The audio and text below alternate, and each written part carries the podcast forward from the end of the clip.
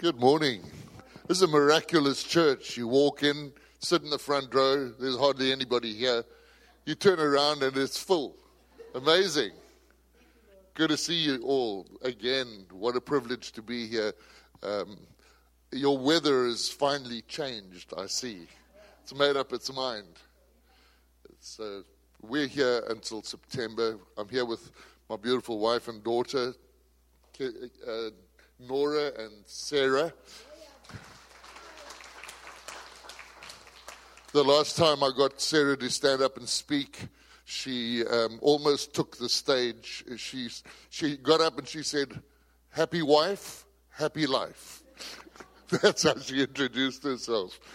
And then she finally ended off by saying, "If he's not careful, I'll take over." So, and she could do that.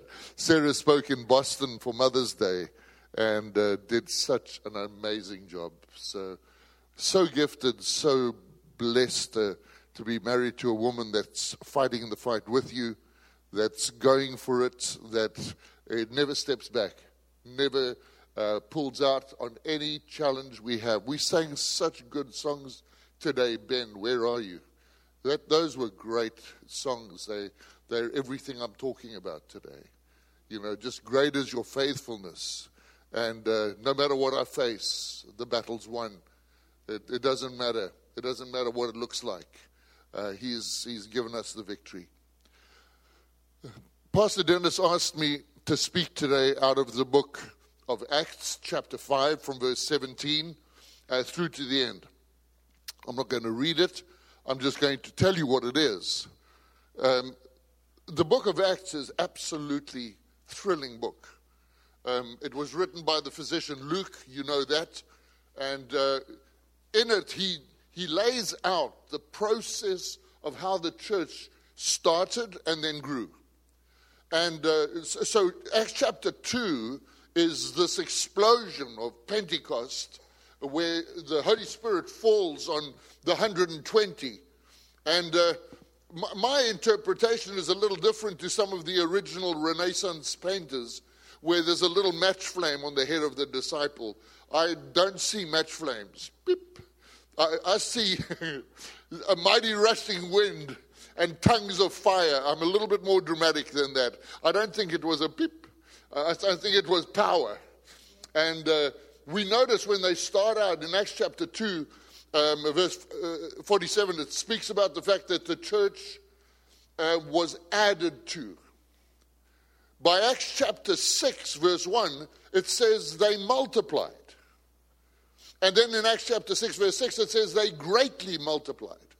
So there was this explosion out. Anything God has his hand in multiplies massively. Anything God's got his hand in, you can say amen anytime. Anything God's got his hand in multiplies massively. When you give him two loaves and a couple of fish, it's multiplied. After feeding thousands and thousands of people, it's multiplied to the place where they leave with 12 baskets. I mean, this is the type of God we serve. He comes to a party and the wine runs out and he takes water and he makes 40 gallons, more than they can cope with. He gets a hold of the fishermen at the sea. He says, "Cast your net on the right side," and there's so much fish they can't pull it in. They have to get other boats to help them pull it in. This is how God works. And today I'm concerned that we've lost vision of the miraculousness of God. We've lost vision of what God can do and will do. Here in Acts chapter 5, we notice that that starts off with a massively impactful event. You find that Ananias and Sapphira determined to lie to the Holy Spirit. They mislead the leadership of what they're doing. It's about money again. And so right there and then, the one lies, Ananias. And his wife comes in and they ask her the same question. She lies. Both drop dead. Massively a powerful picture. The whole of Jerusalem is shocked by this.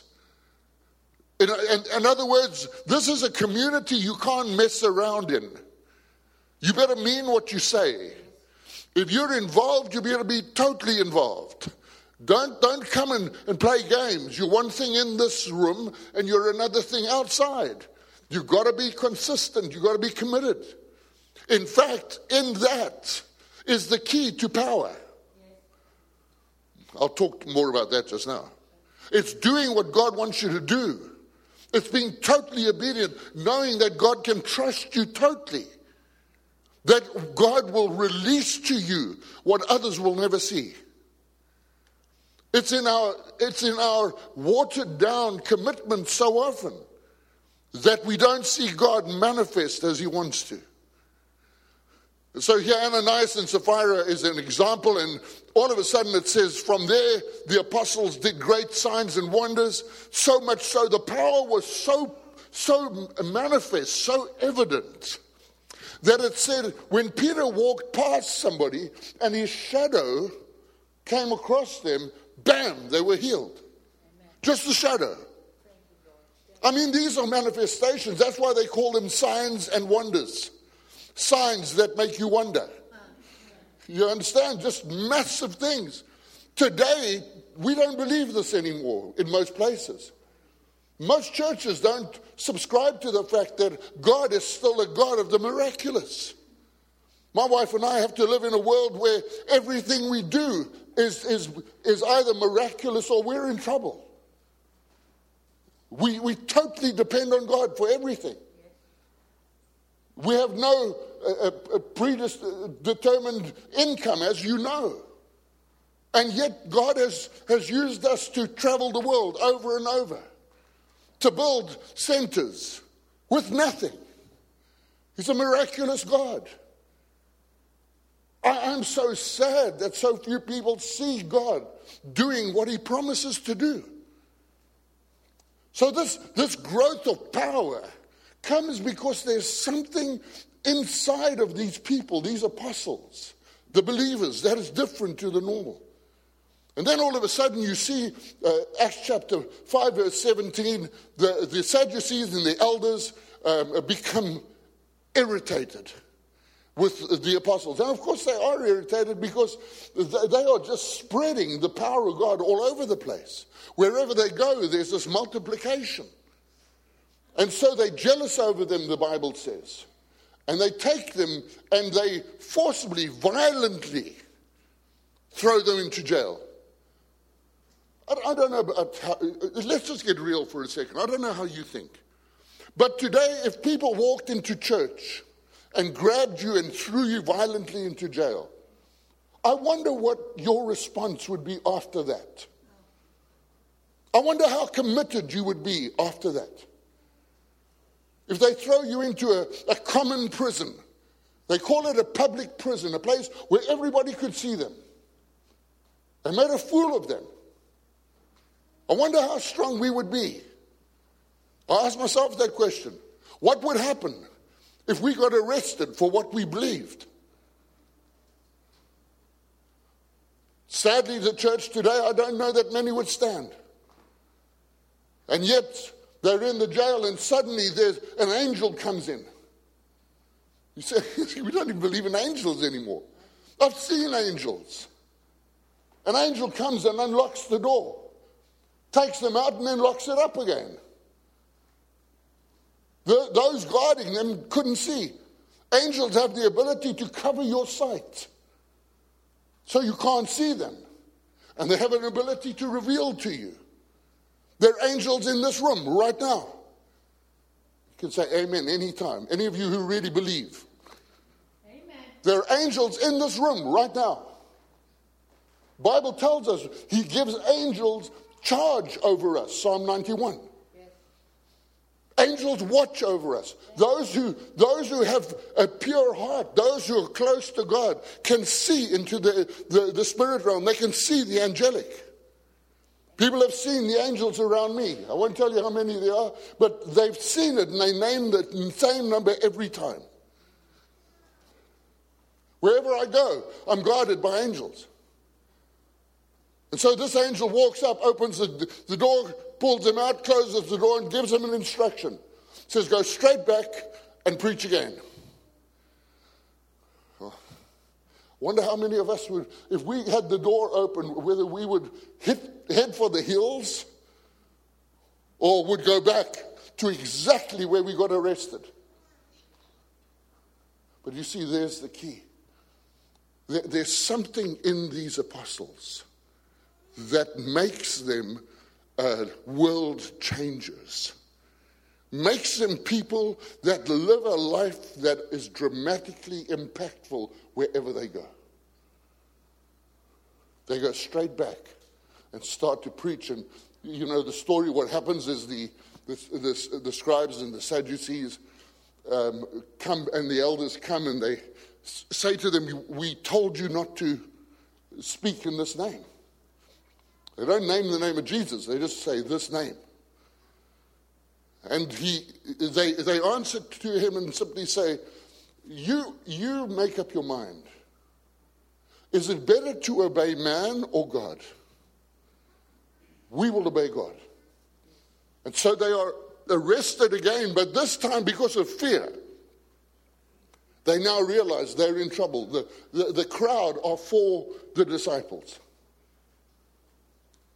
And they're taken away and they are flogged. I was interested in my study to find out that the flogging is 40 lashes, but they hit you 39 times just in case they break the law.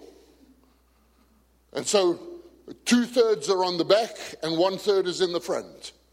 That's what the flogging is. You get hammered for naming the name of Jesus. Hammered in front of everybody. And they walked away from there rejoicing. What type of guys are these? They walk away rejoicing, saying, we've been counted worthy to suffer for the name of Jesus. Guys, this is dramatic, radical stuff. They're living the type of life that God expects us to live. While they're speaking, they make this statement. They say, do you not know that it is because of our obedience, that God gives the Holy Ghost? Well, there's a key. This morning, I want to open up some stuff to you. I want to show you what type of life we are supposed to be living. The first thing about us is that we need to be radically obedient. And now when I talk about radically obedient, that means this. There is never a time where I second guess the Holy Spirit. When the Word of God declares I need to live like this, then I build that into my life. I've been given a book called something about eternity. Yeah, John Bevere. And Driven by Eternity. And he says in there, the key to us experiencing the things of God is to have the Word come into our lives. Not stay on the bookshelf, but the Word come into our lives, and we build the Word into us. The other day, I made a phone call, and I apparently came across wrong. And at first I wanted to blame the person that listened to me, and then I realized, you know what? Maybe there's something in me that when I speak, I don't come across as gentle as I think I do. I mean, you can all see I'm hyper-gentle, introverted. You understand. I remember many years ago, I was a pastor of a church about 40 years ago, nearly 40 years ago. And a guy came to me and he said, do you know that every woman in the church is scared of you? I wept. I'm a pastor. How can women be scared of me? I had the sense to say, what do I do to make them feel scared? He says, number one, your size. He says, number two, when you're preaching, you come right up to them like this. And you stick your finger in their face. I better watch it.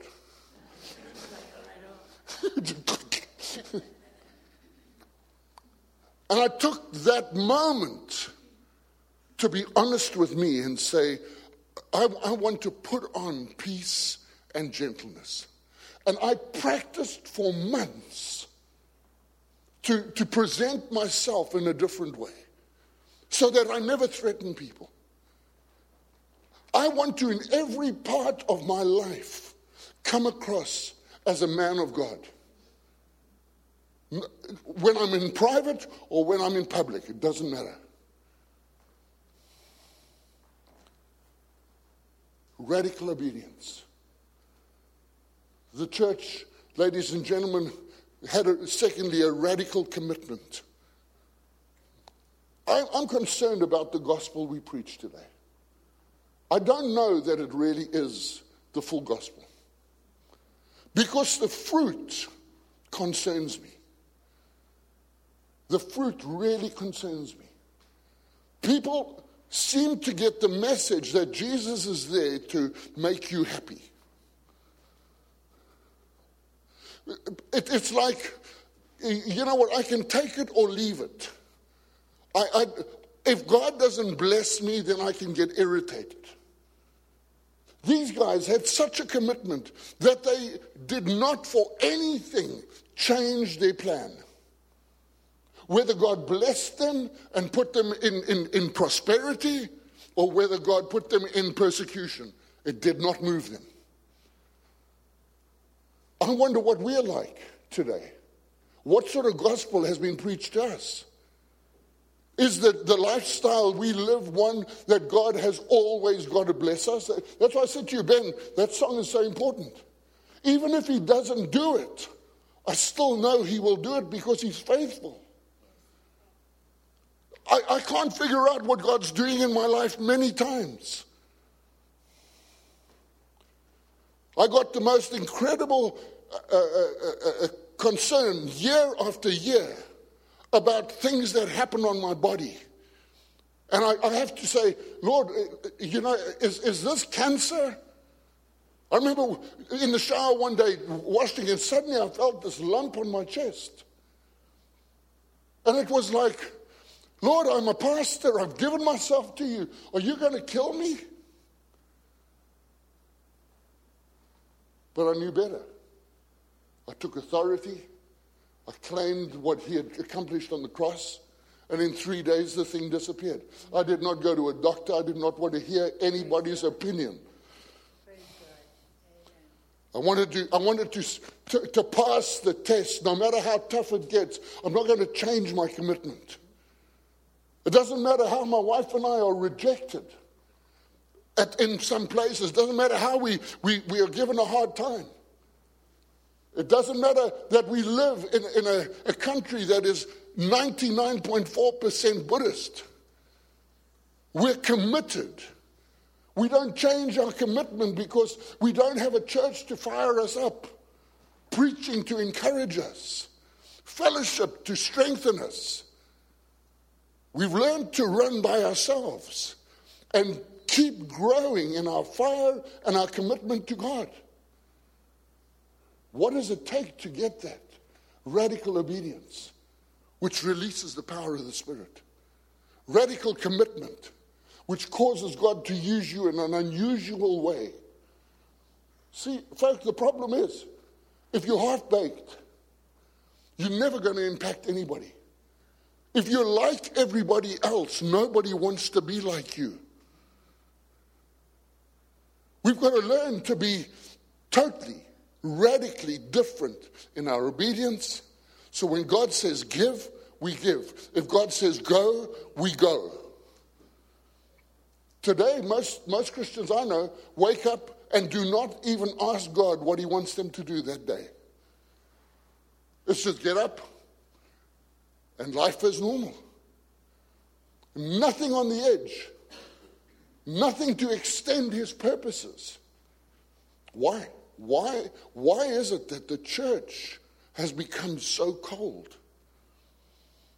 I don't say we don't love God. That's not what I said. But the proof of our love is our obedience and our commitment. You know, when the Bible tells us to give, it's never when it's comfortable. I'm telling you, when God asks us to give, it's not in a time when we're prospering. It's in a time when we're battling. And right there is the test. Because when you learn to not give out of your plenty, but you learn to be faithful in your giving. Ladies and gentlemen, that is the stuff that gets the Holy Ghost to manifest in your life more and more. So I'd like to move towards a close, which means absolutely nothing. I believe that apostles and you and I can find some keys that are going to make us radically different to normal people. I believe it's all in perspective, Pastor Dennis. I believe when you can see, when you understand something. I'll give you an example. This man I met, 2-3 years ago. I didn't think he was amazing, and I didn't think he was a fool. He was a man. He was just another pastor. But I've come to have a revelation. My perspective of who he is has changed radically over those 3 years. I now count him as one of my best friends. How the hell did that happen? I tell you how it happened. Because I started to see things about him. I saw the price he was willing to pay for the friendship. I saw the extra mile over and over again.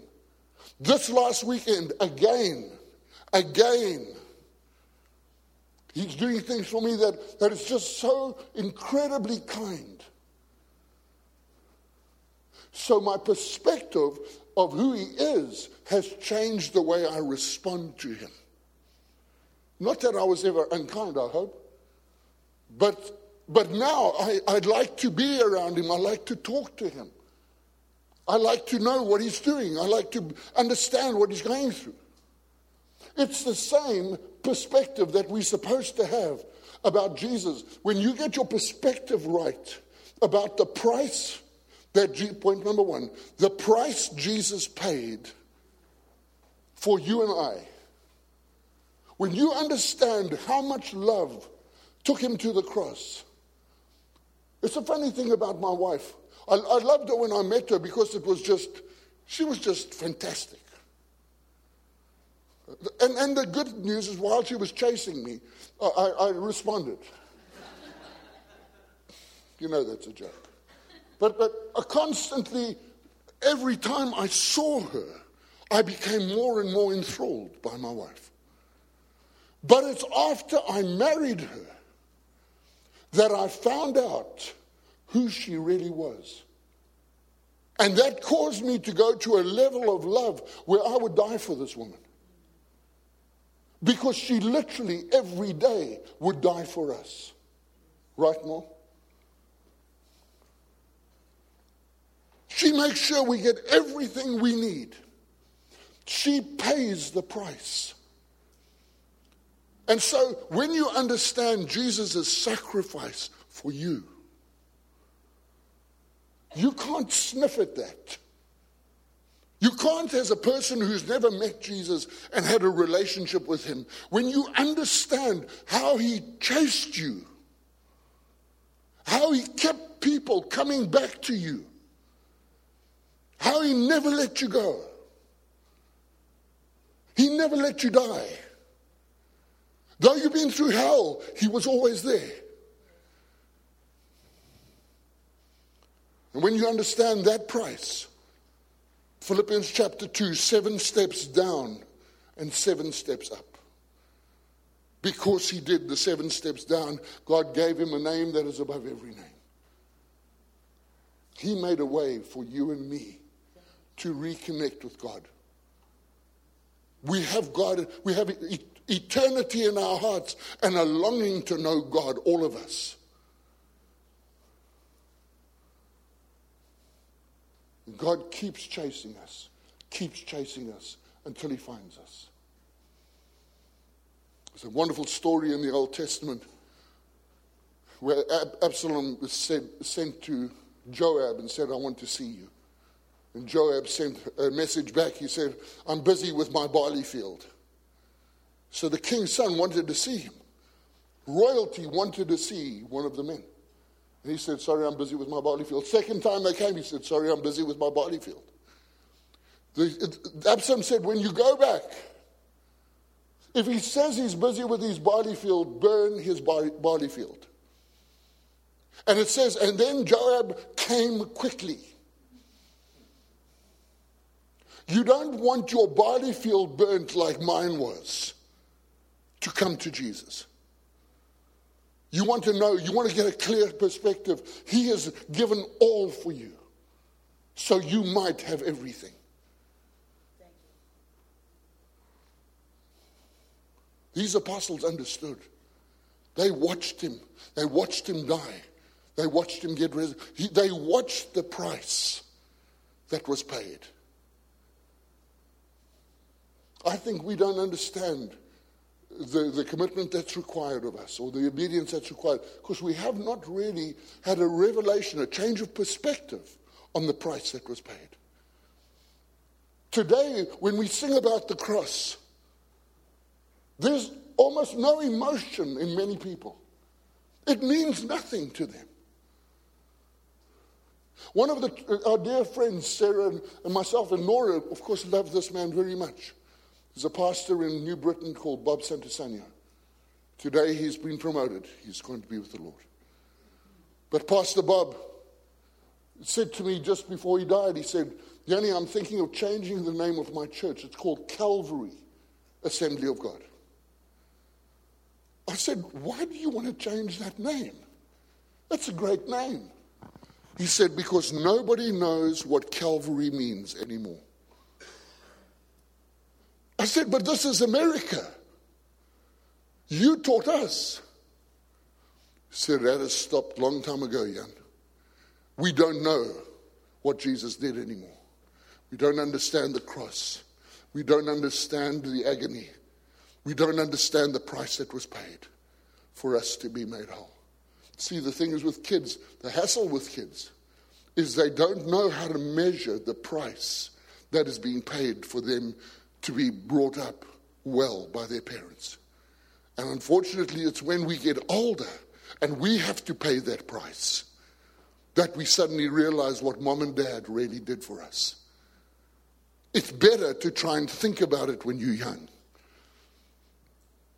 But in the church, we don't think about what it cost him. When we talk about the blood of Jesus, what can wash away my sin? Nothing but the blood of Jesus. We don't understand it. We don't feel emotional about it. We don't feel excited about it. We don't feel convicted about it.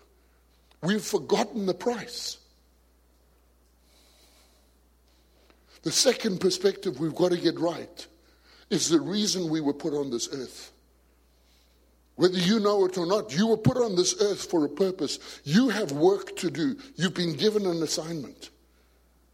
And that all includes extending, establishing the kingdom of God. You're not here to build a church. You're here to transform people. You're here to introduce people to God. It's not to be done by a pastor. It's to be done by all of us. We're supposed to be reaching out. If you are disconnected from the world, I ask you with tears in my eyes, how are you ever going to win them? I never said you've got to become like the world. I said you had to break into the world. I go to places which would perm your hair because you think I'm weird. But I'm telling you, I know where to go at the direction of the Holy Ghost, how to win people to Jesus. The price that was paid, the purpose for which we're on earth.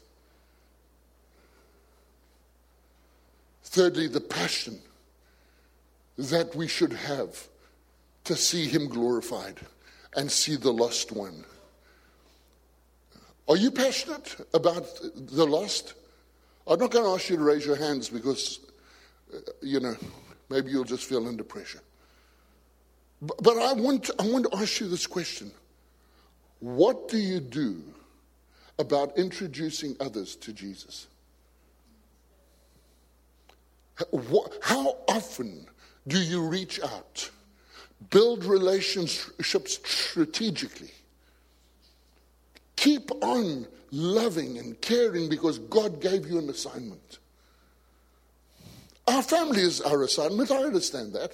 It's my duty to make sure, my and Sarah's duty to make sure Nora walks with the Lord and knows the Lord. But our duty is to go beyond that. We live in Thailand and we are strategic about the people we are reaching. We're strategic about how we're going to win Buddhists to the Lord. Of the highest level. Because we have a passion. Not to be comfortable. But even if we get put in prison. Even if we get locked up. Even if we get beaten.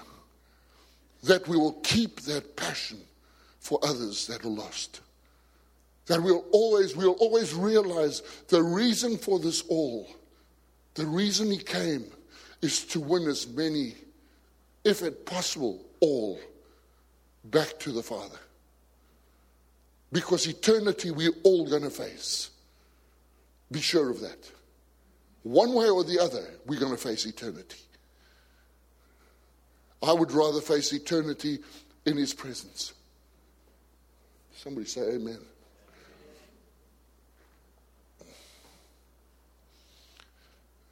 Lastly, we need to have a great perspective of the process of preparation that he has for us. I'm going to make a statement that is not popular in most of charismatic Christianity. I personally believe that there is no greater method to develop character than trouble. I personally believe that going through tough times forms you like nothing else can form you.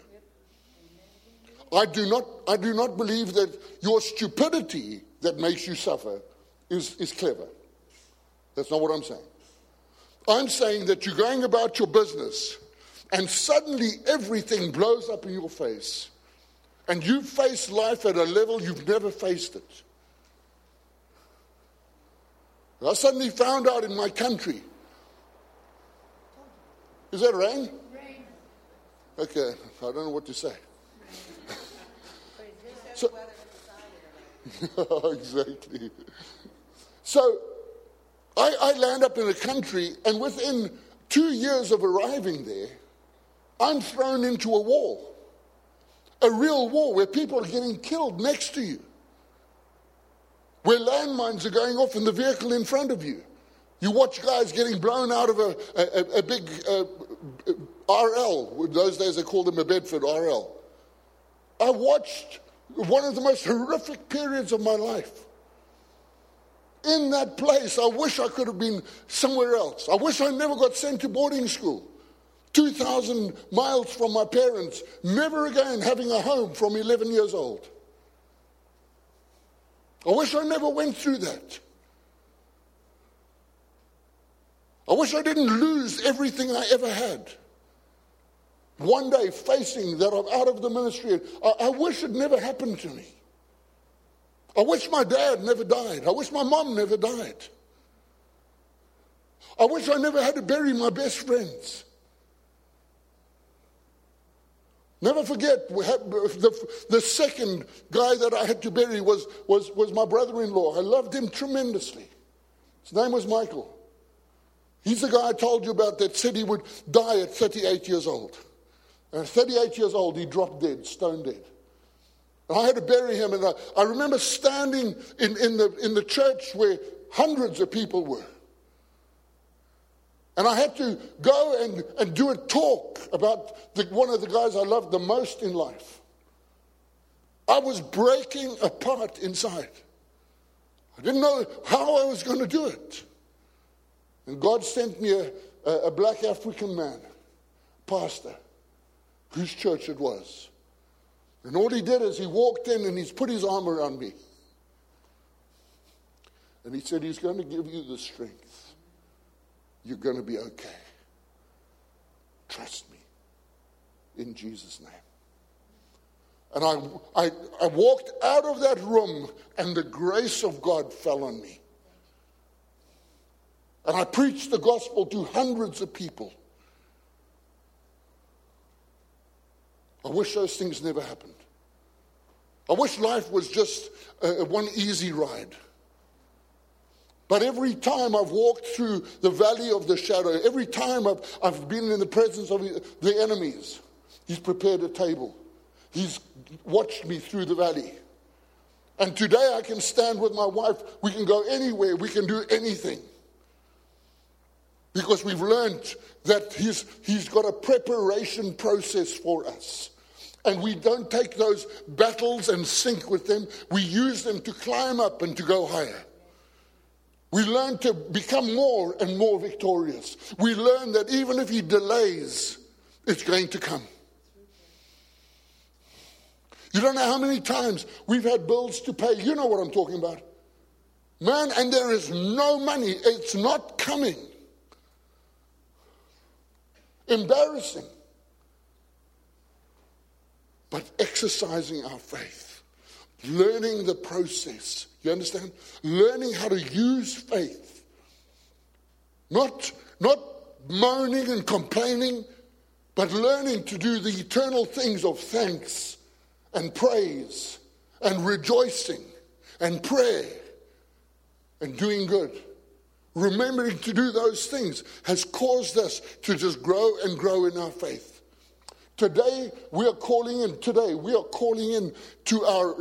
By the end of this year, we're going to have finished the building that we are building. Dennis saw the beginnings of it. We're building 2 cottages. That we've just found water on our property. They told us there's no chance we would get water. 67 meters later, the thing just gushed, squirted like crazy. We're getting 10 cubits an hour. I mean, we've got more than enough. Now we've got new plans. God takes your greatest challenge. We paid for 3 years, every week, every day. We paid for water. $30 a day. Today it's gone. We have no more problem. You have no idea what God wants to do for you, but he might not do it in the way you thought. Because after all, he wants to make you the person you should be. If you keep ducking the tough times, if you don't push through, if you run when they open the prison doors, instead of going back to do it again, and this time get it right. What are you made of? How vital are you for the kingdom? How vital am I? Have I become who he wants me to be? Have I found my purpose? Have I partnered with God and said, Lord, no holds barred? See, people say to me, well, you were called to the ministry. Well, I just want to help you. We are all called to the ministry. The only thing is I do it full time. You and I are all supposed to be ministering. When you walk out of this door, you're supposed to be ministering. When you meet people, they need to feel that you love them, that you have got grace on your life. What is the thing that'll cause that all to happen? It's the power of the Holy Ghost. Amen. It's the power of the Holy Ghost in us. And it's clear in Scripture that when we get seriously obedient, God starts to release things to you that he's never released before. That he's going to use you like he's never used you before. I challenge you today. Is there something that you know you should have done? Maybe you've never given your life to Jesus like you should have. Maybe you hang around the edges saying, well, I don't know. I thought Christians were wimps. I didn't want to become a Christian because every Christian I knew was like jelly, man. I found out Christianity is one of the hardest things. It is the hardest thing I've ever done in my life. It takes tremendous guts to be a Christian. Maybe you've never made a real commitment. Maybe you're what we call a draadsitter, which means a fence sitter. You sit on the fence. You know, you're not one side or the other. I'm challenging you. If you want to see God move on your behalf, you want to see God use you, you want to find out why you're on this earth, not just to keep messing up. Give your life to Jesus totally. Make a solid commitment. Say, I will never turn my back on him again. When he tells me to do something, I'm going to do it. Maybe you're a person that, you know, if God wants to bless you, you receive it. If God wants to push you into tough times, you fight him. Maybe God asks you to do things and you know you're supposed to and you don't.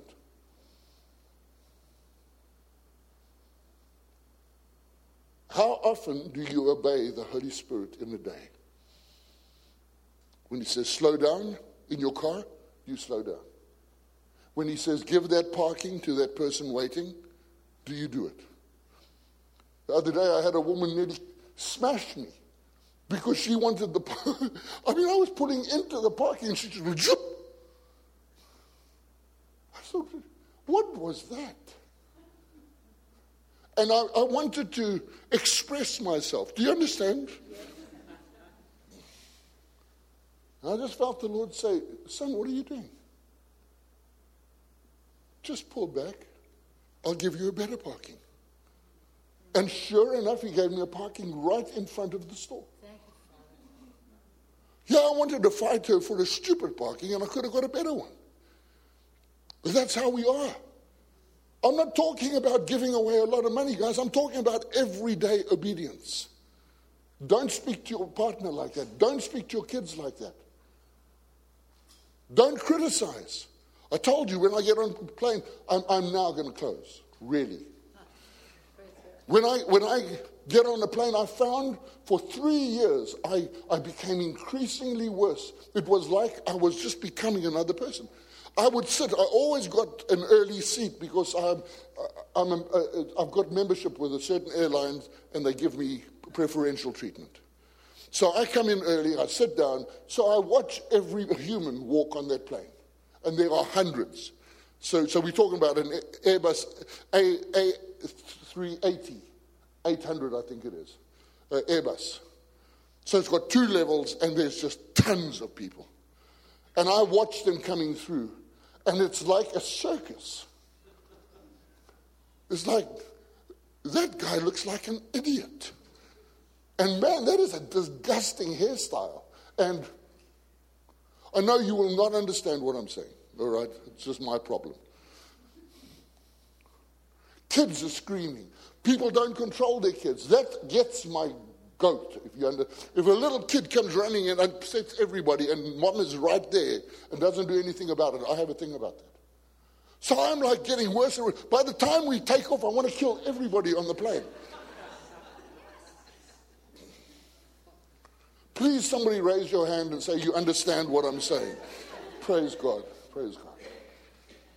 I'm starting to go down right now. But I want to tell you, Holy Spirit said to me one day, as I was starting the flight, he says, today we're not going to do this anymore.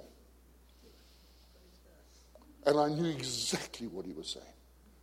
He says, son, you see good in everybody. I don't want you to see the bad. I want you to see the good in people.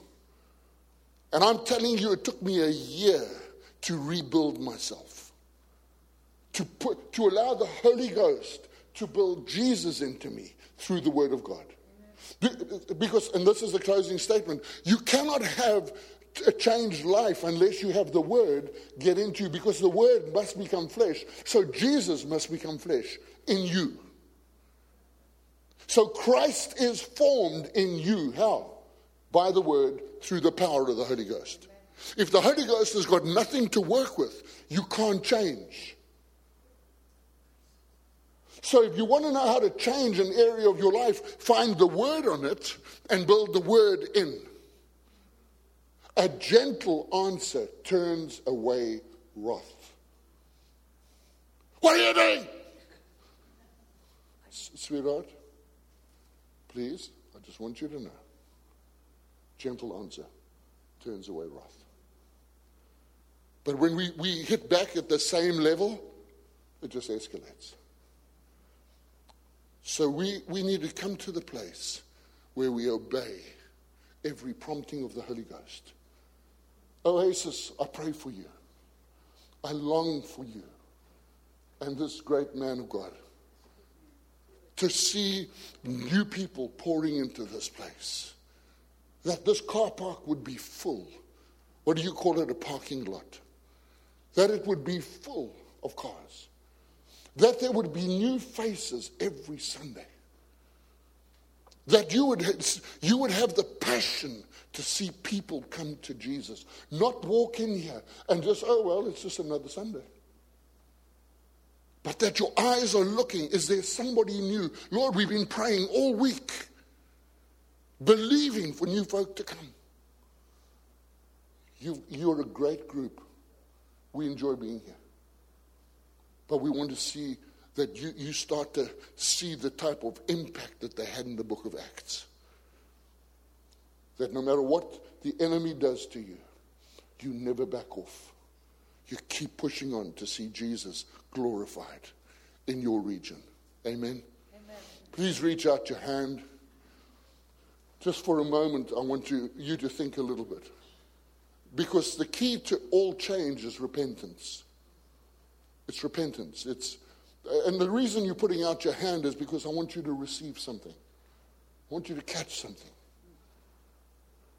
You know, we can't change unless we own up and say, I'm not going to do that anymore.